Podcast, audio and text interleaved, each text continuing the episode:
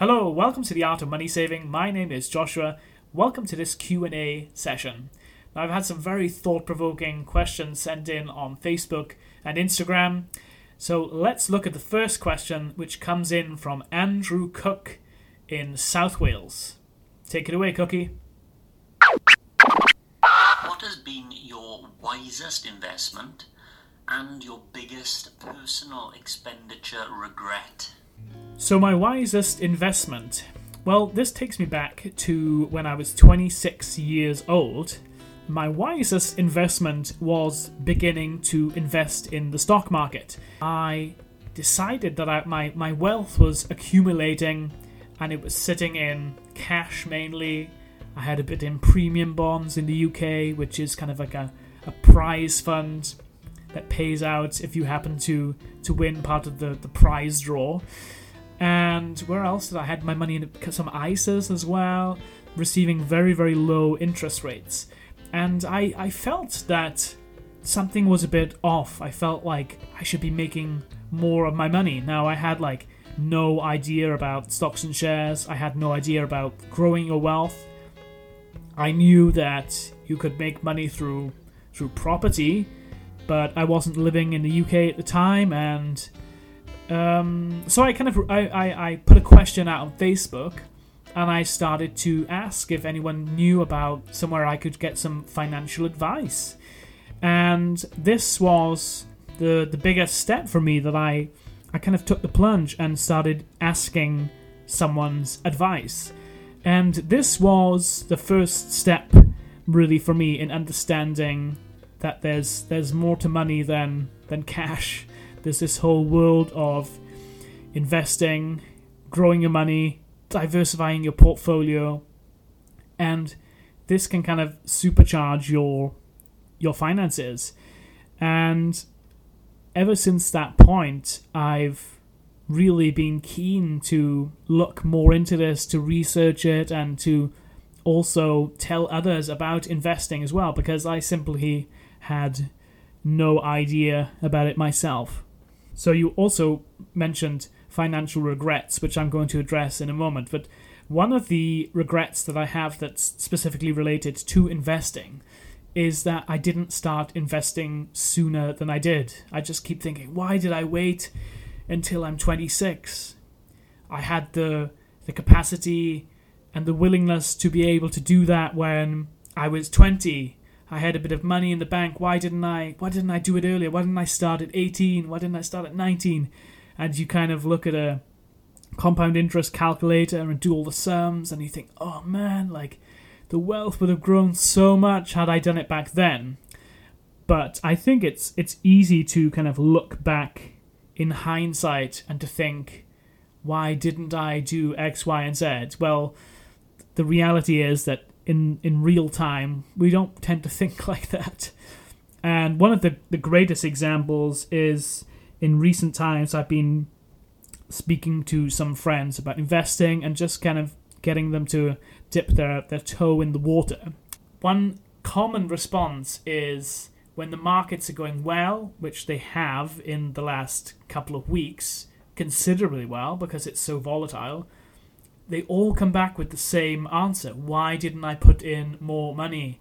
And the simple answer is that when you're investing the funds, you don't know what's going to happen in the market. So it's very easy to look back and to say, oh, I wish I'd done this, I wish I'd done that. But the reality at the time is life is uncertain. You don't know what's going to happen with the portfolio. And one thing that I'm I think was a really great decision was to begin investing and just to say, you know, you, you plant your flag in the ground and you say, now is the time. I'm beginning, and whatever happens, regardless, I'm going to continue paying into my pension. I'm going to let this money grow for as long as possibly can. And in the meantime, I'm going to live below my means, not too frugally, enjoy life, enjoy the good things in life, but make sure that I'm continually moving towards those long term goals.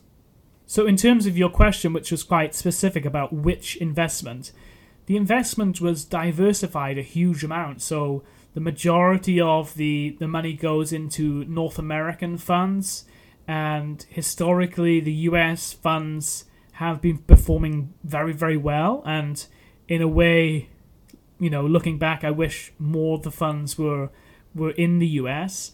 But it is important to have a fairly diversified portfolio, and particularly for for the long term. So it's spread over a huge number of companies. I was never really interested in looking at single stocks, but I've started dabbling a little bit in single stocks lately. I've got one in Tesla, Starbucks, some oil companies as well. I just wanted to dabble, particularly with the pandemic when the prices prices were, were plummeting. I thought I'd just try try my hand at a few single stocks, more more as a hobby than than than anything else. I think.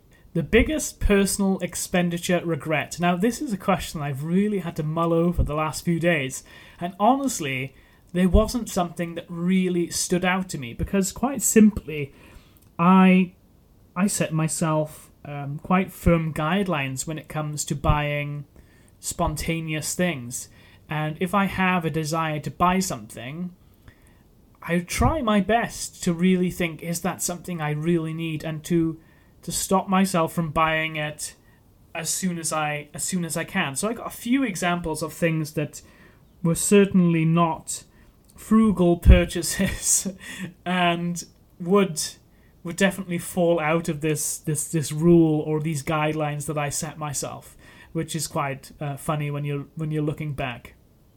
Generally speaking, these days when I'm buying something I like the idea of saving up for it and buying something that's fairly high quality. So if I'm going to buy, for example, I bought a watch for my 30th birthday and I wanted it to be a nice watch because I think as you get older, it's kind of nice when you speak to your, your parents or people in your family and they say, Well, when I was a boy, I bought this when I was 16 years old, and look, it's lasted all of these years. And I think it's a really kind of cool idea. So I I wanted to buy a, a good a good quality watch, and I, I I spoke to a colleague that was kind of obsessed with watches, and he knew a lot about them. And I I spent months actually, probably about two months, researching the type of watch that I wanted, and then I I spent you know, quite a ridiculous amount of money, really, for what I would consider, you know, I would never normally spend. I think it was £600 on a watch, which is a lot of money for a watch. Now, I know there's watches that sell for far more than that. You have to find the balance of I knew this is something that was going to be special, and it was for special occasions, and something I'm going to remember. And it's it's okay for me to say, well, actually, I'm going to spend a bit of money on that, making sure that it's a good quality and that it's going to last. And sometimes, though, that kind of backfires. And I remember about two years ago buying a pair of Brogue shoes completely spontaneously. I just walked past the shop and I was like, I want those shoes. And they were quite flamboyant shoes, and I liked the look of them and they were about 120 pounds which i just would not spend that amount of money on a pair of shoes now and this goes to this is like a testament actually to my own personal finance journey of actually how my behavior has developed over a couple of years actually so when when having a high income I'm, self-employed so my income goes up and down but when i do have more disposable income i was much more susceptible to just kind of going oh i can afford that I just finished a, a nice contract and i've been paid, and I was like, I deserve, I deserve something like that. But the the problem was, is it was completely spontaneous and not really well thought through at all. And the worst thing is that I got home and the shoes like completely rubbed and they felt so horrible to wear. And I wore them once. I can't even sell them on Facebook Market. Like I'm trying to sell them for like thirty five pounds for about six months on Facebook Market. No one's bought them. so, this is a very ex- good example of a terrible purchase. And I just, I have a few examples like that actually. I remember sometimes I have to talk myself out of buying things that are just ridiculous. Like, I came up with this idea that I wanted. I wanted, I needed a humidifier. I am an opera singer. I need clean air. I need a humidifier. And then, of course, like, I look, what is the, the best humidifier in the world? And there's this Dyson humidifier, and you watch these YouTube videos, and they tell you about all of these particles that are in the air and how you desperately need this product to survive and not get ill. And I mean, this this humidifier was like five, six hundred pounds, I think, like an obscene amount of money. And I was genuinely considering getting it, like genuinely. And when time passes, and you say to yourself, "This is it's going on the on the on the fridge, or it's going on the wall, or it's going in the notebook." If I feel this way in a couple of weeks' time, then I can reconsider. And I kind of did that. I mean, I didn't have a notebook or I didn't put it on the fridge. I just kind of remember these things. But I reviewed it in a couple of weeks' time, and I was like, yeah, that's ridiculous. And I bought one. I bought a humidifier off Amazon for about thirty pounds or even less. And needless to say, I barely use it now, which is terrible, isn't it? It's it's awful that you think that you're gonna spend like such a unreasonable, preposterous amount of money on these things, and then actually you don't end up using them, which is which is awful. But one of the things I do find myself doing more is if it is something like the watch, for example, I wanted new. I, I didn't want the possibility of buying a fake, and for, for myself as well, I like the idea of it. You know, it's it's new and it's it's to commemorate my my my big thirtieth birthday. But there are some things now that I would just buy secondhand, and I have no problem with that, just because the the price difference is is so considerable, and sometimes the quality. I mean, you can find stuff online that's you know brand new or used once, and it's like you know less than half the price or something. So I find myself doing more of that as well. As always, it's important to say that none of this information constitutes as financial advice. You should seek your own independent financial advice. So, our next question comes from the Trendy Trader on Instagram, all the way from Australia. Man, we're getting very international today. She has a fantastic Instagram account. She can be found at, at the underscore trendy underscore trader photos about women and investing, stocks and shares, really fantastic, all whilst having children. I mean, it's amazing. And her question, which really got me thinking, I'm going to break it down into two parts. So the first part it says, Do you think time is better spent trying to increase your earning capacity or better spent trying to save? Now, saving is a really fundamental part of growing your wealth. And if you're spending all of your income, then you're not really going to get anywhere in the long term. So, learning how to live below your means is important for any potential investor. And of course, I encourage anyone to, to save what they can and invest it into the market, so long as you have good cash reserves. But your your earning capacity, your income, is your biggest tool of building wealth. And I think if there's any possibility of you developing your income or increasing your income, that should be where you focus your your skills and your goals. And it's been quite a source of conflict for me at the moment because of the pandemic situation. So my career as an opera singer has been put on hold because all of the theatres have been closed down. So I found myself in a bit of an odd situation in that I'm not able to work under the circumstances which I normally do, but in the meantime, coming up with side hustles, business ideas, you know, having time to do this this podcast, for example, which is absolutely amazing. But I find myself sometimes thinking, are these things distracting me? Are these things getting away in the way of my my earning capacity. For example, should I be preparing roles? Should I be practicing my audition repertoire? And the more that I think about it, the more I think yes, because that is where I'm trained, those are where my skills are at, and that is where I make the majority of my money. And the side hustles are fantastic and They are a, fun way of being creative and trying other things, but they are not going to replace my my main income. And I think also with with with investing by by saving, you you have to save a lot of money to get to the point where your your the compounding of your interest begins to outweigh your annual income. Now, I'm at a point where if things start to grow in the way that I imagine they will, maybe about 7% a year, I'll get to a point where in 12 or 13 years, I believe, I will arrive at that point where my interest from my from my investments will begin to outweigh my my income. But I can't kind of guarantee that, and the stock market, we, we don't know what it's going to do, and particularly with the pandemic, everything is very uncertain. So I'm not going to rely on that, and I think that I need to focus on on income. And if I'm not able to do the things that I'm trained in, I need to think about getting some kind of income from an, from another form.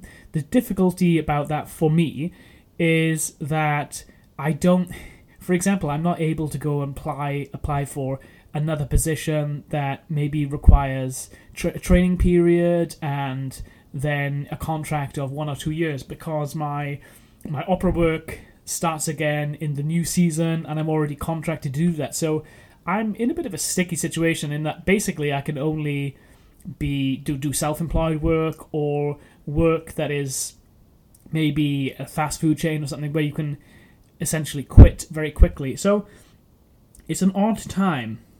And I, I, I would really focus on building your, your income, keeping your income consistent, because those those are the things that are going to allow you to build your wealth over over time and save as much as you can. But yeah, I, I would say increase your earning capacity for sure. The next part of your question, you say, for example, if you own a business, is it better to spend money on outsourcing your household chores while you invest your time in the business? Now, simply put, I think it depends where you are in the business. If the business is generating an income, if it's something you've been doing for a few years, then I say go ahead and outsource the the household chores because if it's starting to turn over a profit and the household chores are holding you back from being able to spend time in the business, then that's not a good thing. That said, if you're in the early days, I don't think that's the right thing to do because we all have the tendency, myself included, to throw a lot of effort and a lot of money and enthusiasm towards new ideas and new business ideas, which quite frankly, are more likely to not succeed than to succeed. So you have to find this this sweet spot basically where you're in a position where you realize, okay, this this business has the potential to work. I'm really positive about how it's going, and I think by outsourcing the the household stuff, this is going to allow me more time to focus and to, to develop this idea much better. But if you're at a point where it's not really generating the income that you want, and it's going to cost you more to outsource it, I would I would encourage you to keep keep pursuing and just spend as much time as you can. There's a fantastic YouTube channel called Money Unshackled. They're a UK based finance channel, and they speak about this a lot about using your time as best as you can and getting up at 6 a.m. before you go to work to edit the video and they've given me some some real insight actually into how they've made this YouTube channel grow over a long long period and they've really worked hard at it and and and have have done very well. But I know for for you you have your your children, your family, you've got the business going on, all of these kind of variable things must be very challenging, and the, and the temptation is to is to outsource, I guess. So I'm I'm intrigued to know whether that's the outsourcing is your idea or your husband's idea. Who knows? but also, maybe something to consider is outsourcing some of the work for the business rather than the household stuff. you never know. Like a, a website like Fiverr allows you to outsource these things much more cheaply, perhaps, than some of the household stuff. I mean, there's plenty of people online that will do this work. I don't know what work it is, but a lot of online work can be done very, very reasonably. So maybe flip it on its head and think about it in that way as well. So we've reached the end of the podcast, guys. Sorry about that. But thank you to the Trendy Trader all the way from Australia and Mr. Andrew Cook from South Wales for sending in their questions. Keep a keen eye out for future episodes, and until then, take it easy. Bye now.